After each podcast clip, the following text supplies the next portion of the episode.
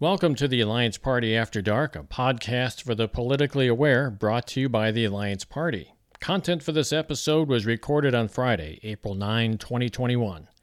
And a good evening to you. I'm Dan Schaefer, your host for this evening's podcast.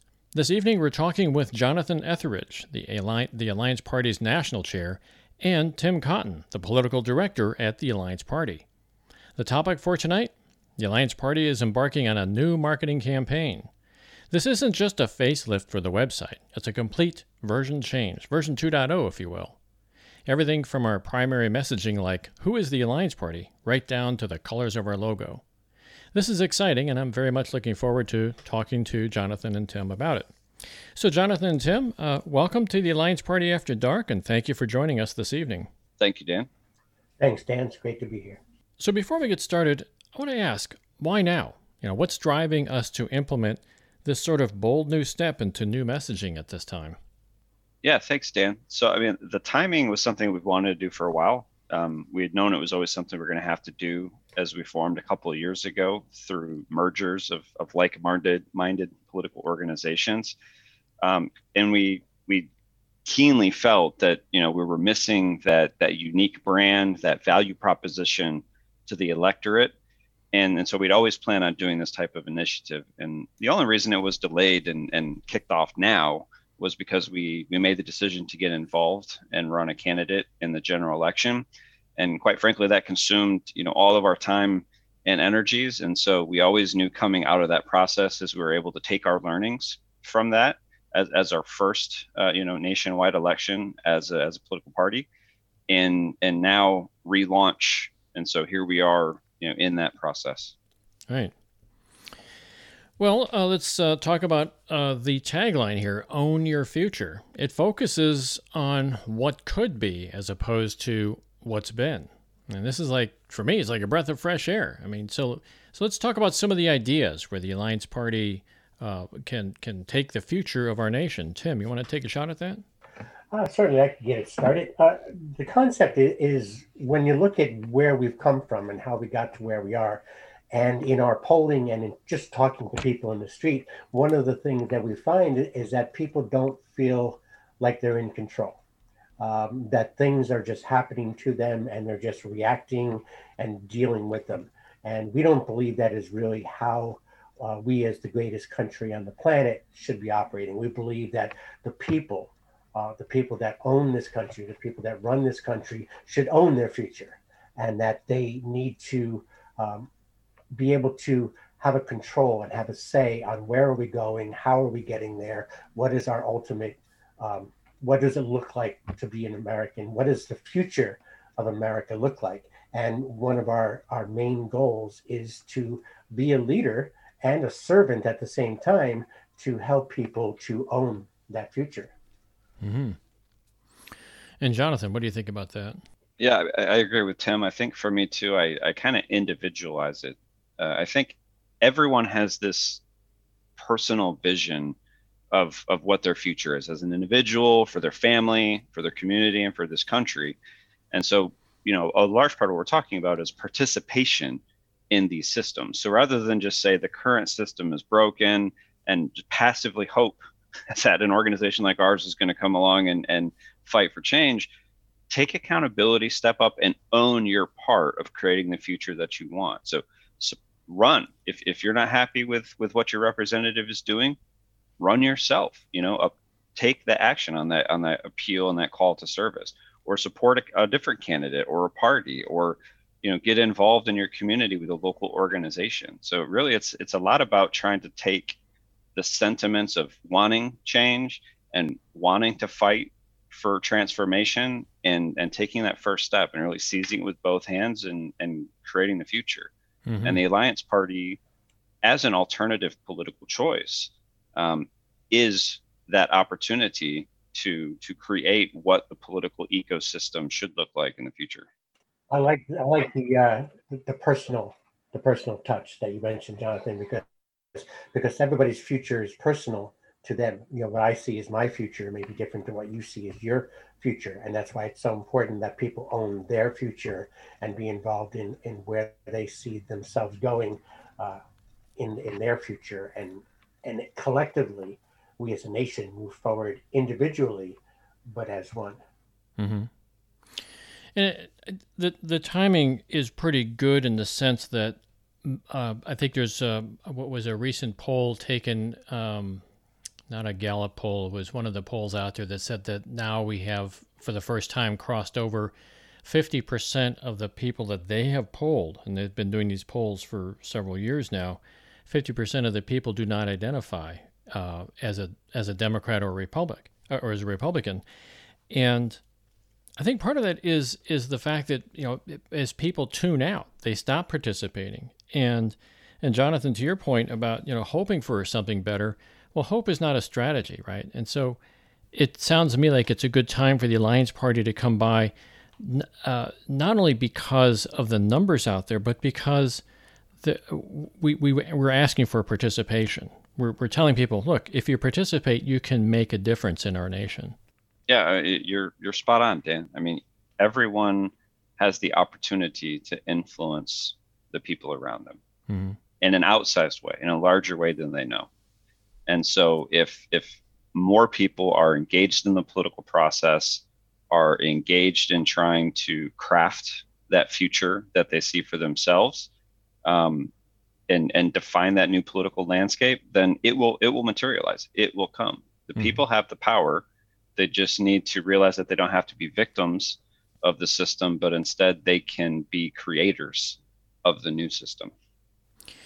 And so the pitch right now, the main pitch, uh, is the Alliance Party is a new political choice that envisions an America that works for everyone, a future of fairness and opportunity where government acts with integrity and solves problems. And I see a key part of this uh, of this of this uh, of this new pitch. Uh, an underlying concept is is really restoring the faith in the government, and that's going to be a, a, bit difficult because don't you think that people have become too cynical and that trust it trust itself, trust in the government, but trust in general is something that's really hard to win, uh, but very easy to lose. So, what specific steps, uh, Tim? What specific steps can the party take to accomplish this goal of putting faith back into the government? I think the first step to gaining trust is to be trustworthy, and um, so that's the very first goal: is that we have to be worthy of trust. I believe that Americans are looking for politicians and for a government that they can trust. So they're open to the idea. I don't think we're past, I don't think we're beyond repair. I think people are looking for a, a fresh idea. We have gotten worse and worse with every election, and people are turning away from them. And, and and people are turning out in larger numbers not because they feel the need to participate but it's because of a distrust in one or the other and they want that to change and we need to earn the trust and let people know that we really are looking to serve. We are really looking to solve the problems that need to be solved and do it with integrity. We mm-hmm. need people need to know that there are real opportunities to succeed out there uh, that there isn't this underlying force that's in control that in the end they really are in control they just need to be empowered so it's it's a process and it's not something that's going to happen overnight it's not something that's going to happen in one election it's it's about earning people's trust and people you know people need to have somebody to be worthy of that trust and that's our first goal is to be trustworthy mm-hmm. And jonathan any ideas from you as to some things we can do to earn that trust? Yeah, absolutely. I mean, and uh, and I, I love what Tim said. I, I think I'm going to take it a little more tactically and, and mm-hmm. give some examples of things that we can do. And it, it kind of starts with this idea of of you know in the technology space of garbage in, garbage out. Right? If you put bad data in, you're going to make bad inferences and you're going to get bad outcomes. And I think the true, the same is true of our elected officials. Uh, so there's there's things that we need to do to throughout that entire value stream or that process to ensure we're getting the right people. And I think the first thing we need to do is um, demand a new breed of public servant. So, for example, some of the things that the Alliance Party does with its candidates is we require them to man we mandate the disclosure of their tax returns. So we believe in financial transparency from our elected officials, and that we know that they're not bound to special interests. We know that they're not going to be legislating um, with with their personal financial interests in mind. We want that clean slate and that trust. The other thing we do is ask our candidates to abide by self-imposed term limits upon elected officials, upon themselves as an elected official, because we're interested in getting more citizens involved in the process, not putting someone into office and just holding on to that for 40 years, mm-hmm. even after they've become obsolescent or out of touch with the American people because of their separation from them in that long-term tenure.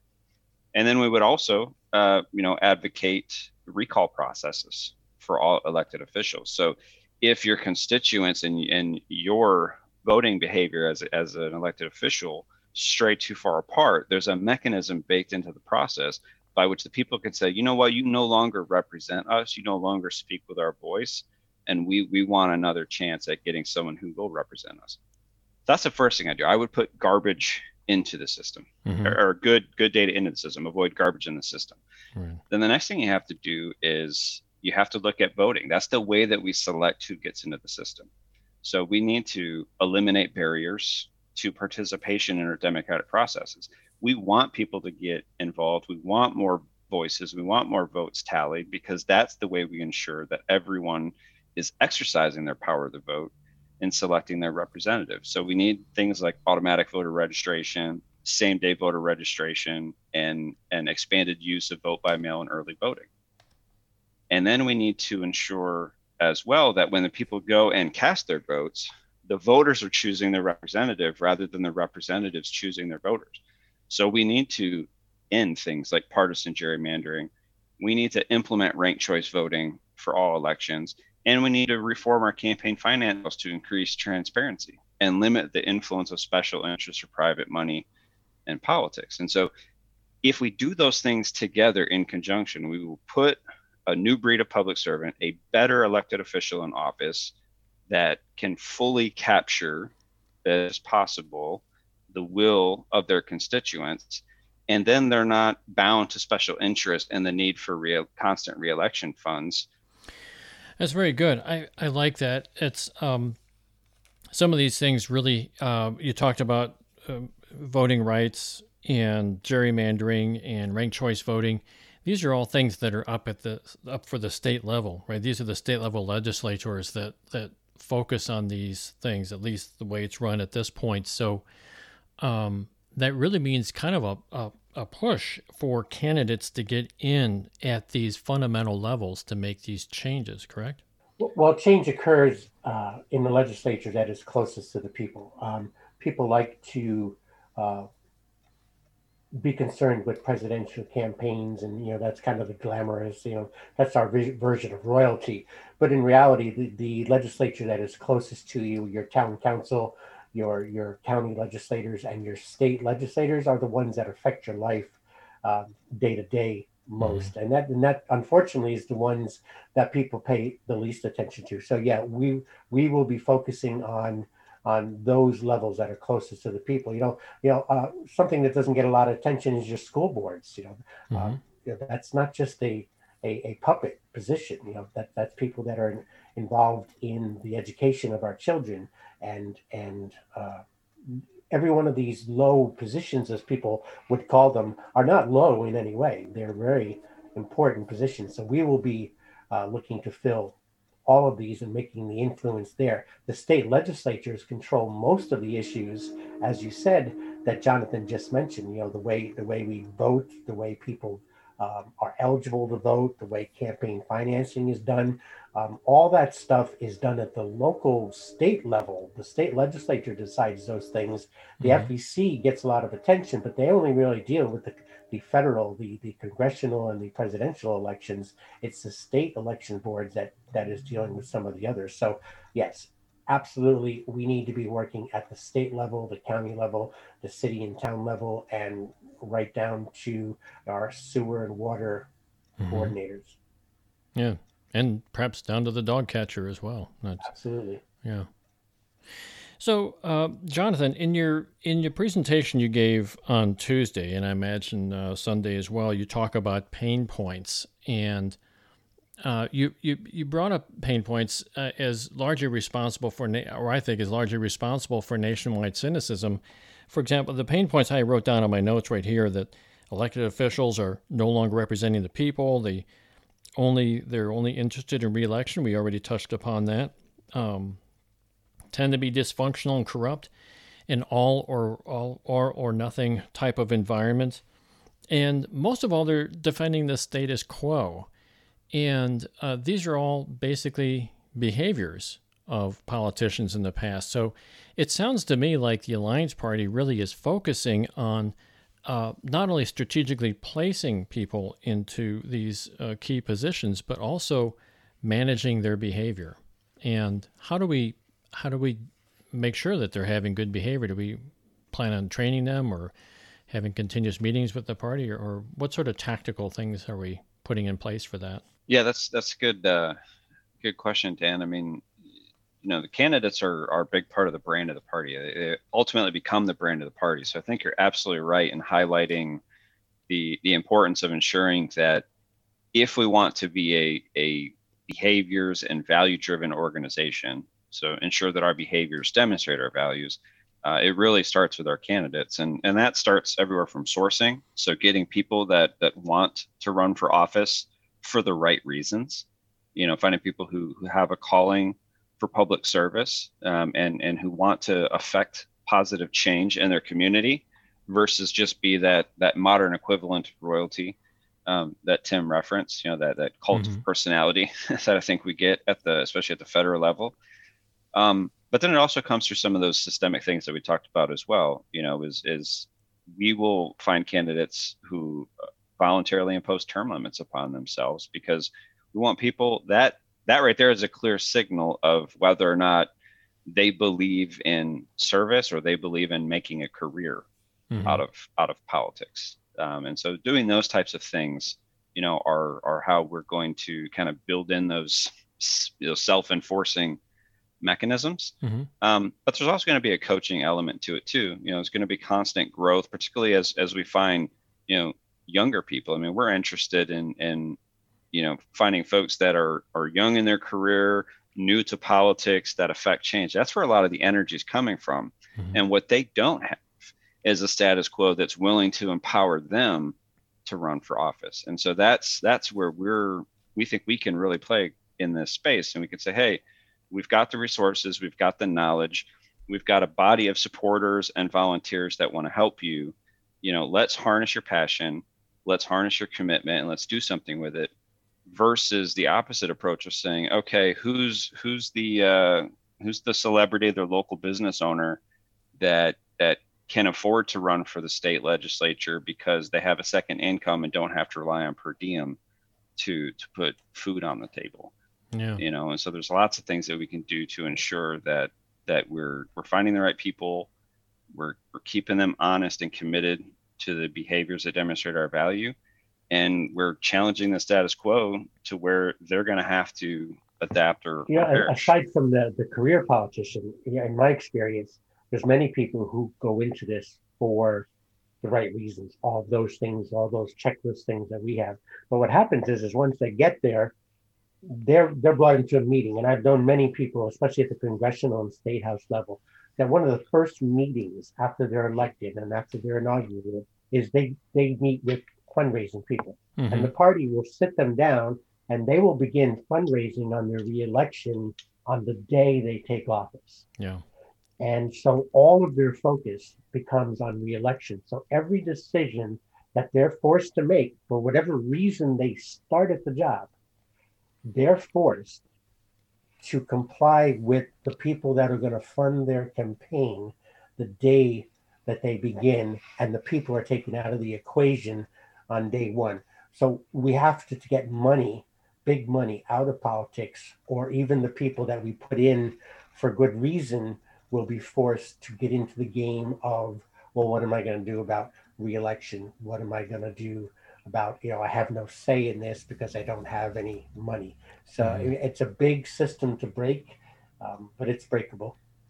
Yeah, but you bring up a good point, though. Um, yeah, on this podcast, we we've talked to a number of candidates in the past, uh, both inside and outside the Alliance Party. I'm thinking specifically about this uh, uh, one person, Erica Hoffman, who lives fairly close to me, and she's running for a state office, a statewide office, a state representative office.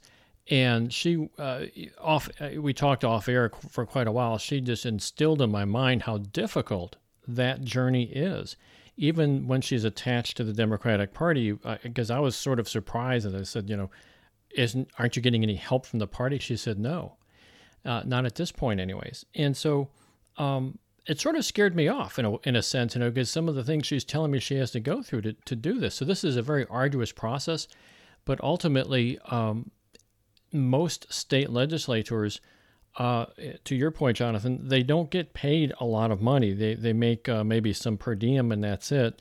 Um, California, New York are perhaps the big exceptions. They get into six digits, but uh, New Hampshire, I think it's what two hundred dollars for uh, for a uh, two year term or something like that.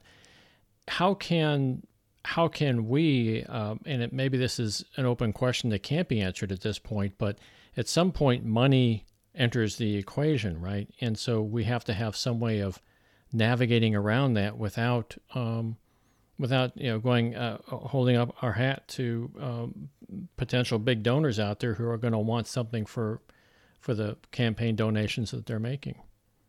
One of our biggest jobs is going to be education and, and showing people how to how to take back their country. And, you know, we hear that all the time, take back our country. Unfortunately, mm-hmm. we saw people who thought they needed to do it by scaling the walls at the Capitol. Right. But the, the, the feeling of taking back the country is is is everywhere. And um, but but the country's not gone. We still own the country. Mm-hmm. The problem is is uh, votes have been given a dollar value. Yeah. And then there's the people and the parties that believe they own your vote. You know, you're a Democrat, so it's like you, you can't vote the other way. You can't vote against our party. You know, you're part of us. You're one of us. We expect you to vote a certain way. And they believe, they really believe that they own our vote. And then on the other side of that is is uh, there's people who think that they can buy our vote. And the reason they believe that is because they have for some time, a generation or two, been buying the vote, whether it's because they've raised the most money and market it the most, or whether it's, you know, whatever the reason. I, I know in, in campaign manager um, rhetoric, one of the things that we always say uh, jokingly, but it's not really a joke, is he who raises the most wins. Yeah. And and the whole game of of uh, a campaign would be to raise the most money because especially in a swing district, it really comes down to he who raises the most money will win. And that is because of, of many reasons. But one is we're very much a consumer driven society. And we are driven to the ones who will have the nicest signs, the ones who will have the best commercials, maybe even be a better looking candidate. And part of our education that we're going to have to do is, is to say, no, we, we need to look at politics differently this isn't commercial this isn't consumer this is about your life this is about people this is about who do you want to represent you. And that's going to be a long and a hard road to show people that they are in control but they're going to have to take control and own their own future. Mm-hmm. do you have any thoughts about that jonathan in terms of the tactics? Well I, mean, I think it comes down to a lot of the reforms that we talked about and getting a new breed of elected official. I mean, eventually, as we're successful in our mission and we're changing the face of government, so the people who are at the table and who have a voice at the table and a determination on on the future of their community and on the country as a whole, they're, they're going to change things. And, and we're either going to become the majority and be able to affect the change that we want to see, or we're going to force compromise through negotiating from a position of strength. So mm-hmm. I think that if if we're putting the right officials in office and we're reforming the systems that erect artificial barriers to people who want to participate in the process, whether it's money, whether it's representation, or it's access to the ability to vote conveniently, um, reforming those elements in the system is is going to eliminate a lot of that downstream uh, you know, negative consequences or waste that that's causing some of these issues. So, um, labeling. I, it, I'm going to sort of frame what I'm what I'm talking about here with labeling. When when a candidate runs, they get labeled. They get labeled with, "Gee, where do you stand on gun control? Or where do you stand on abortion? Or you, do you where do you stand on the national anthem and things like that?" How would our candidates avoid getting some of these negative labels? You know, you're if if you if a candidate says something or or and is suddenly you know was just suddenly tagged with this label, like, oh, he's um, he's an anti, uh, he, he's he's an anti-gun person or something like that. I mean, what do, what do we do in that case? Because because you know the whole party can get tagged and painted with these with these types of labels. So um, this is more of a strategic question. So I think Tim, you're probably better better to answer this one, or at least to start answering this one. Yeah, I'll, I'll start us off. well, I, well, I think I think it's start prefaced with uh, the labels are given to us. It's not something we choose, so it's kind of hard to avoid what label someone will give. And as far as it being a negative label, I mean, I mean, one side, if one side thinks it's a positive, there's the the opposing side is going to think it's a negative. So, you know, I'm not sure you can have a negative label that everybody thinks is negative.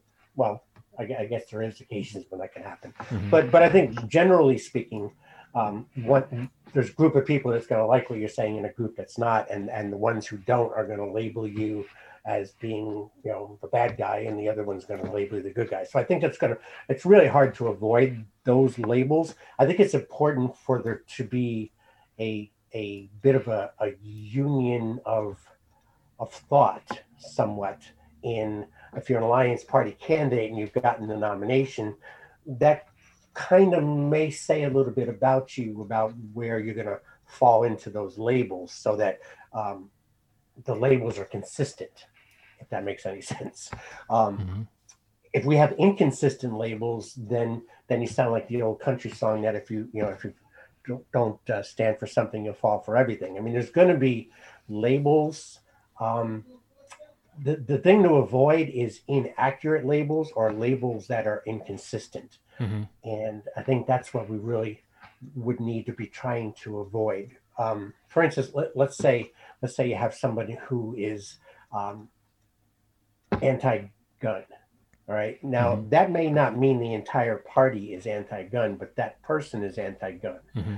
Um, but the main thing in his anti-gun stance would be that it wouldn't be an emotional reason for it. That what we would want most from our candidates and from our leaders is that this has been, you know, a scientifically and reasoned approach to what needs to happen. You know, we have an issue before us that needs resolution.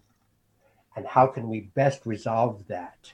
And so what we're looking for is is not somebody who's just going to, pardon the expression, shoot from the hip, mm-hmm. but um, it would be okay for for varying views if they can be substantiated, I guess is the best way. But there has to be a conformity somewhat that makes them an alliance party candidate. You know, when I knock on a door and say, Hi, my name is Tim and I'm running for such and such with the alliance party, that should conjure an image before I start speaking of what that means mm-hmm. um, to give them kind of an idea. And, and you know, some things are, are regional you know, where uh, you know people in New York City are going to feel differently about about gun control than people in Montana. Right. So, but they can both be Alliance Party candidates. Yeah. I feel like I was all over the place there. I'm hoping maybe Jonathan can kind of tighten that up. yeah, Jonathan, well, take a shot at it. Thanks. Oh man, always clean, always cleaning up after Tim. Um, oh. I, I, I, think I'm going to take a slightly different I'm going to take a slightly yeah, I'm going to take a slightly different approach because I, I, like some examples you used. You know, a lot of times when we're talking to people and you say, "Oh, I'm I'm I'm with the Alliance Party" or "I'm a candidate," you know, a, an issue is going to come to mind for them. They they have an issue. You know, it's always that first question: Where do you stand on the student loan crisis, or where do you stand on climate change, or where do you stand on abortion or gun rights? And so what what we try to coach our candidates to do is say, okay, s- stop for a second. You know, there's a reason why they want to put you in that box, right? They want to they want to I want you to be this or this. And so the the two things that we want to the things we want to do are twofold. The first is we want to have a better conversation with them. And so we tell our candidates don't answer that right away, but ask them why that's why that's an important issue to them. Listen mm-hmm. to them, hear them, yeah. and look for common ground because at the end of the day, you might disagree completely with them on what they said. But you did two things. One, you challenged their their need to and desire to stereotype you into one box or the other so they can decide whether you were worth listening to or not.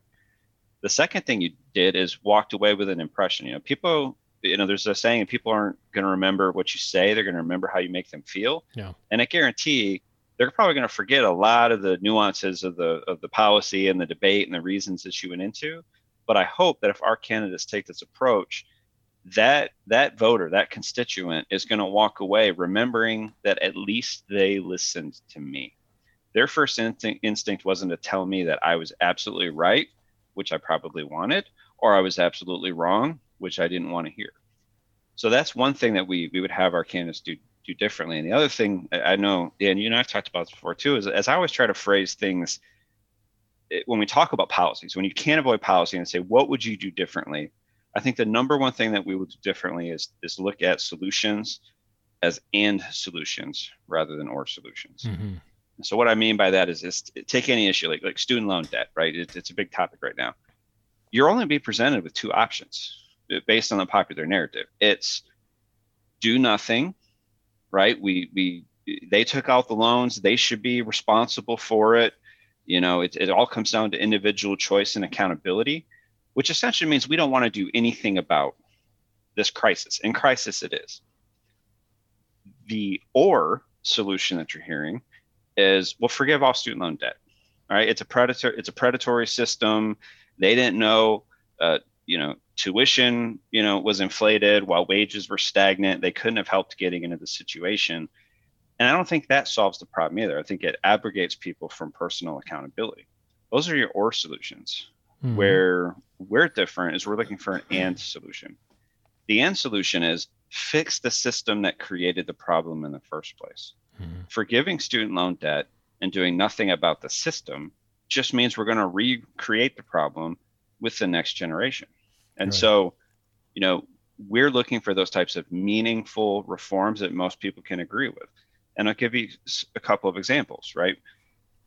Borrowers should have more options for being able to pick who services their loans. There should be competition in the loan servicer market to ensure competitive rates and great service and flexibility in refinance. You know, we should let the free market create opportunities for for consumers to have a better choice when it comes to who's going to hold their student loans. Uh, you know, the other thing we need to do is say, okay, student loans should qualify for income-driven repayment because we look at the data, and the data suggests that loans where students are have a repayment plan that's income-driven are far more likely than their peers to pay that loan off within within 20 years. Mm-hmm. The problem is that's an exception and an extremely hard exception to get approved because it means they lose points on interest income over time. So instead of being an exception, it should be a rule. Hmm. The other, uh, some things that we do too that are and solutions is student loan debt right now is the only debt that can't be forgiven in personal bankruptcy.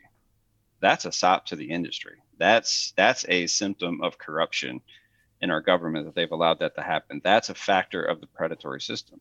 So we would say student loan debt should be treated the same as any other debt. If you do run into a situation where you can't pay it, you should be allowed to have it forgiven in bankruptcy.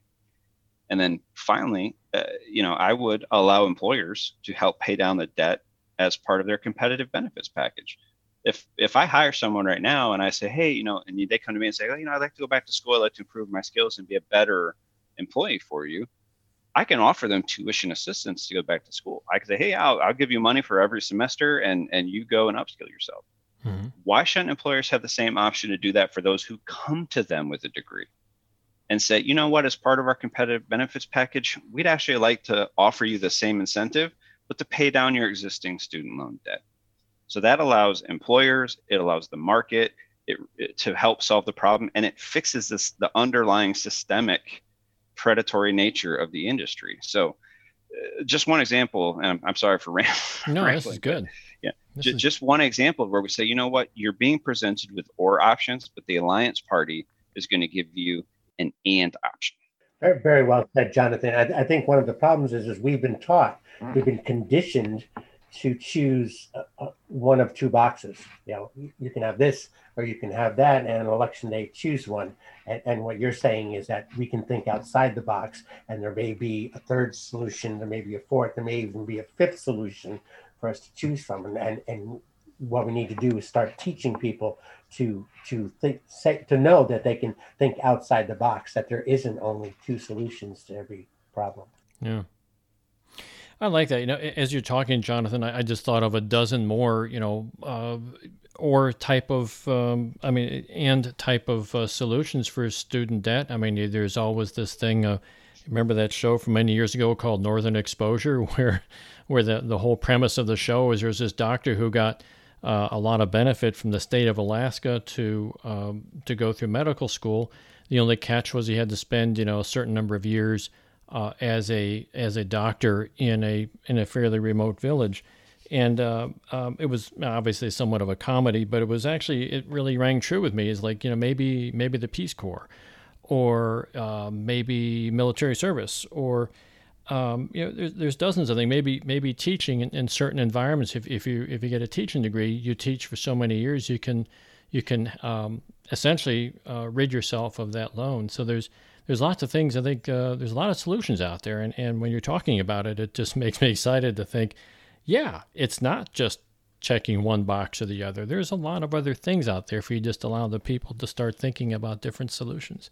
Yeah, Dan, I want to I want to because you, you called something else that's top of mind while we're on the topic of education. You know, if you look at our existing policy platform on the website and our, our education thing, one of the things we absolutely looked at to elevate and reinvigorate the teaching profession was to reward people who go into it as a career. So, you know, we talk about the same thing you just talked about saying, you know, if, if you come out and you teach for 10 years, you know, or, or some predetermined period of time, we'll forgive your student loans, you know, because you've, you've given a service back mm-hmm. to the country and, and you deserve to, to have those loans forgiven. And, and I would even go so far as to say, you know what, and if you go to a, a particularly you know economically depressed or or you know education desert school system we'll forgive it in in five or six years you yeah. know because then you're saying people like there's a there's a real benefit besides the the you know intrinsic motivation to teach. We can provide extrinsic motivation as well that makes it a rewarding career and allows teachers who are who are grossly underpaid for the service they provide to to not have to also be saddled with debt on top of that. Yeah I've heard of people uh, being already on Social Security and still paying down their student loans. But back to the messaging, the, the big tagline here is own your future. Could you explain this a little bit more in terms of how this is going to resonate with voters? Um, Tim, why don't you take a first shot at that one?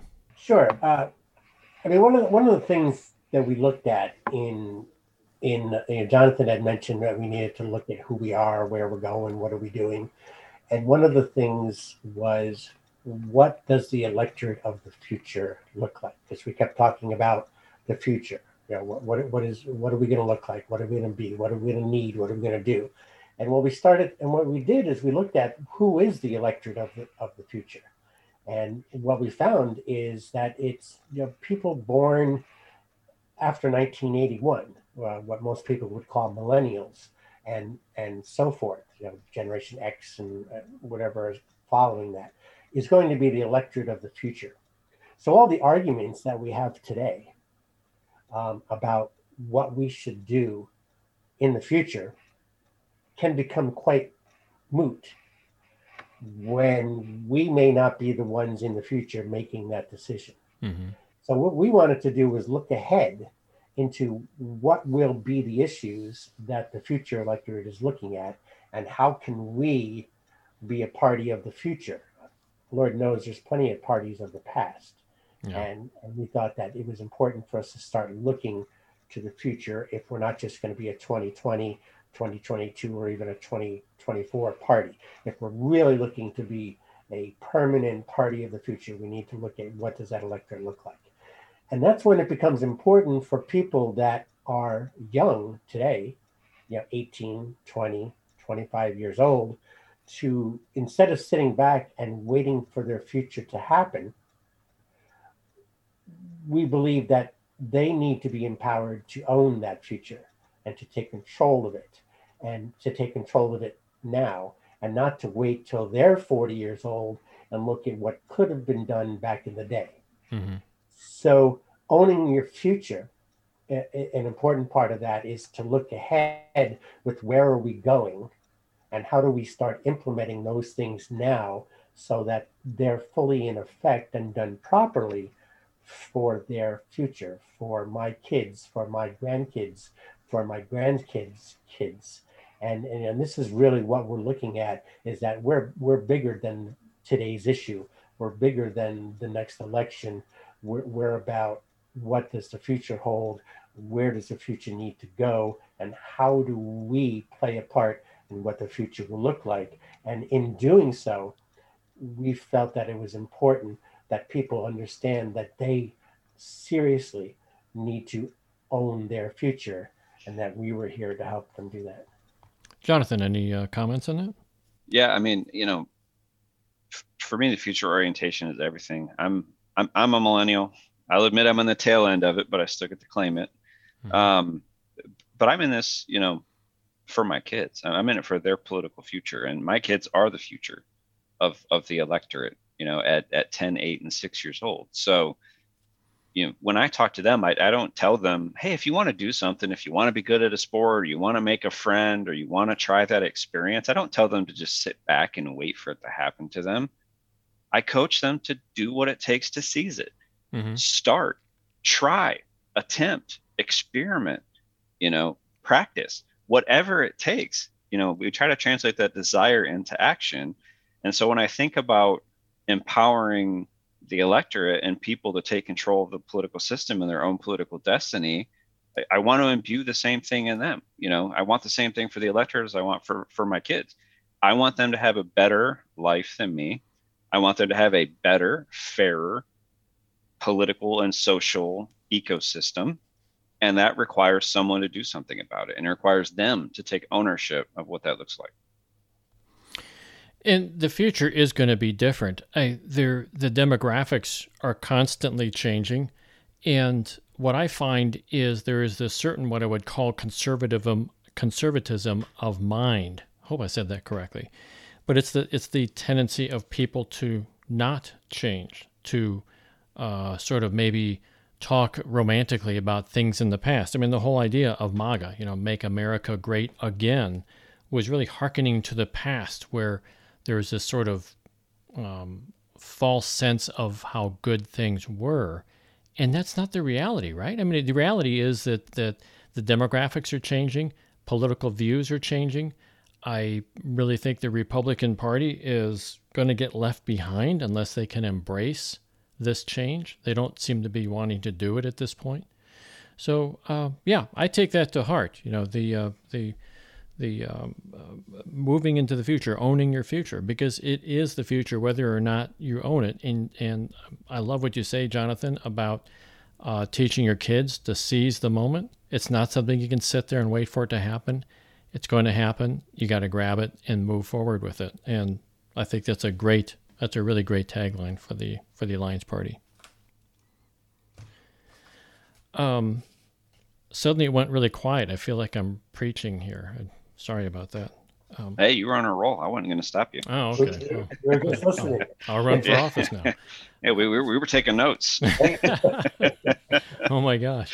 I, am glad I recorded this because I'll probably forget it in another five minutes. But getting back to the Alliance Party, though, itself, one, one final topic I'd like to touch upon here is the Alliance Party at this point has done some very impressive things. It's been an all volunteer organization, and yet here we are, you know, 90,000 votes or nearly 90,000 votes, I think, in the last major election.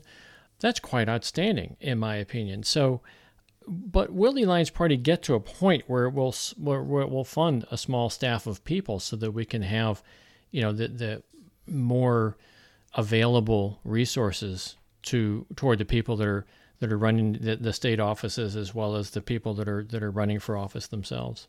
Yeah, I mean, I mean that's the hope, right? I mean, I think we're we're always going to be primarily a volunteer led organization at this at the state and national level. Um, but we do have ambitions for for getting candidates elected for enacting meaningful reform and legislation and that's going to require a, a, team of people right? It's going to require the resources to to turn those those hopes and aspirations into reality and the it's a necessary evil that people are going to want to do that as a career. Um, you know we are all volunteer right now and I, and I think that's that's great, but it's also difficult. The same thing we talked about, where if someone has to choose between serving their community and running for office or being able to earn a living wage, they can't participate in the political process. And it's the same for us to work for the party. If I have to choose between attending a campaign event or going to a board meeting to fight for my my kids' education, but I also have to make sure that as a single parent, I, I get them to practice and that dinner's ready and they've done their homework, you know, I my, choices have been limited. So at some point, yes, we are going to need a, a very small handful of dedicated staff or professionals who can help translate our objectives into into action. No, I mean it, it, it stands to reason. I mean, at some point we have to be driven um, by people who are professionals in this and you know professionals are doing this for a living and they're not going to you know they may volunteer their services here and there but you know people that that know how to win campaigns and know how to to do these kinds of things don't you know they don't work for free. Just like you know you may know a plumber that'll work for free but basically if you've got a big plumbing problem you're going to have to hire a plumber. It, it's the same thing. For us to really compete at the highest levels we will need professionals um, I, I, mean, I know I, for 30 years I worked worked in this professionally, and that's who drives this in the you know the legwork, the people that are that are running the campaigns and stuff. So absolutely, um, we, we, right now I, I, think our biggest need is um, finances to help promote the party. Uh, you know, I think it's putting the cart ahead of the horse or the horse ahead of the cart, whichever one we, we need to do first. But I think we need to have money to be able to promote the party so that we can raise the money for the staff. I don't think the staff comes 1st mm-hmm. but either way, I, I think I, I, think people, if people really believe what we're saying is true, if if we really do appear to be trustworthy, or at least be given the opportunity to prove that we're trustworthy, it's going to take some funds to keep us afloat. So yes, it is important that people back this idea. Corporations are backing the big parties if mm-hmm. they believe in what they're doing. And if people are going to believe in what we're doing, they're going to have to, they're not going to compete with the corporations. I fully understand that, but they're going to have to, to, to be, be willing to say, yeah, I'll do my part. And, you know, the, the worst thing you want to do is, is be in a position of saying, wow, I wish I had. Right. You know, one of the systemic changes that we talk about, besides ranked choice voting and and um, and uh, voting rights and uh, jerry, anti gerrymandering and such, one of them harkens back to this thing I that uh, sort of disappeared in the 1980s. Uh, it's called the Fairness Doctrine, and I think that if we can work on instig- or installing a, a, sort of fairness doctrine, it would go a long ways toward getting more publicity for uh, the Alliance Party because right now the problem is you have to pay for your airtime, right? And that uh, that was not originally in the FCC codes. And so that to me is is uh, part of the reason why money crept in to politics because it became a necessary thing in order to get the airtime, in order to get the really um, uh, well groomed uh, candidates and trained and everything. It took a full time staff and it took uh, airtime that was that was now largely paid for. So.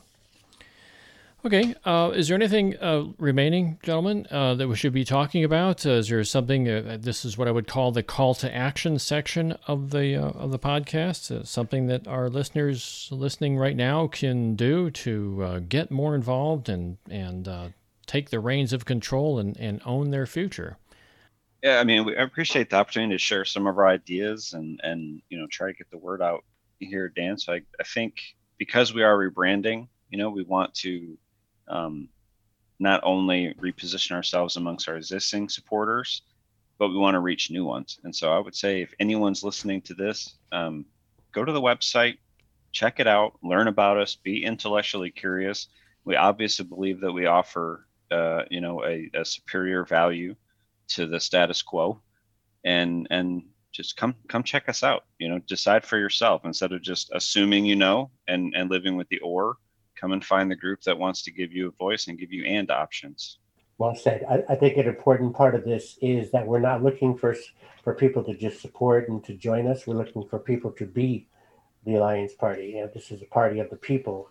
Uh, we want people who are who are feel that they want to be a part of the future and they want to be engaged at every level. We're looking for leaders. We're looking for candidates.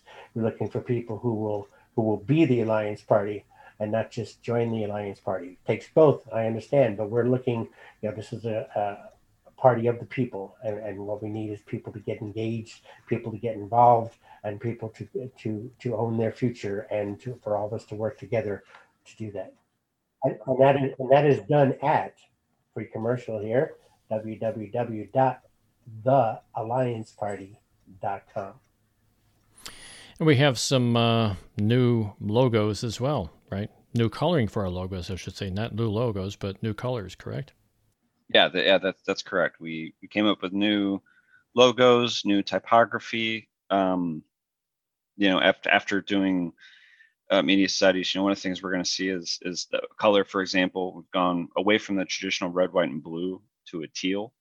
Um, for for a number of reasons, I think the the two big ones for me was one red, white, and blue is so associated with you know America the past and and really amongst this current future generation, it's almost kind of become cliche, you know, like like a, a, a false patriotism. You know, it's been kind of co-opted um, by by some of the existing groups and has a negative connotation. So we wanted to get away from that. But then when we were considering color palettes, we we wanted to pick colors that have positive associations that aligned with our values. And so, you know, our values when we're thinking about being future oriented and innovative and champions of reform and an opportunity for everyone you know in, in my mind as i think about them blue and green makes sense you know in the business world when we think about something being an amazing opportunity or a fresh start you know we talk about it being a blue sky or, mm-hmm. or a strategy is a blue ocean strategy mm-hmm. similarly when we talk about a chance to to re-engineer our processes or, or relook at our business models you know it's it's it's a green field of opportunity. And so you know blue and green really resonated with us because we felt they were colors that that spoke to our values. And so we we looked at a, a combination of, of blue and green together to show that we're embracing both of those both of those as as driving factors in in how we operate. Right We've been talking with Jonathan Etheridge, the national chair for the Alliance Party, and Tim Cotton, the uh, political director for the Alliance Party. Thank you guys for uh, for all the work that you're doing, and uh, thank you for joining us at the Alliance Party After Dark this evening. Thank you for thank all you do. Thank you for tuning in to the Alliance Party After Dark podcast. Please consider subscribing to this podcast so that you don't miss any new episodes. Each week, we'll bring you interesting topics from the Alliance Party. You may subscribe on iTunes, Google, or Spotify. If you've enjoyed this, listening to this evening's podcast and would like to get involved in the Alliance Party, please see our website at theallianceparty.com. Or oh, I should say that's www.theallianceparty.com. As we expand the party, we need your involvement. Democracy is not a spectator sport. Donations and volunteers are always welcome. If you'd like to contact us at the Alliance Party After Dark, drop us an email at podcast at theallianceparty.com. Also, see our Twitter page at Alliance on Air. All content for this podcast is copyright the Alliance Party. I'm Dan Schaefer, your host for this evening's edition of the Alliance Party After Dark, and on behalf of everyone at the Alliance Party, have a wonderful evening, a great week ahead, and we hope you drop in for our next show. Be safe, be aware, and please take care of yourself and those around you.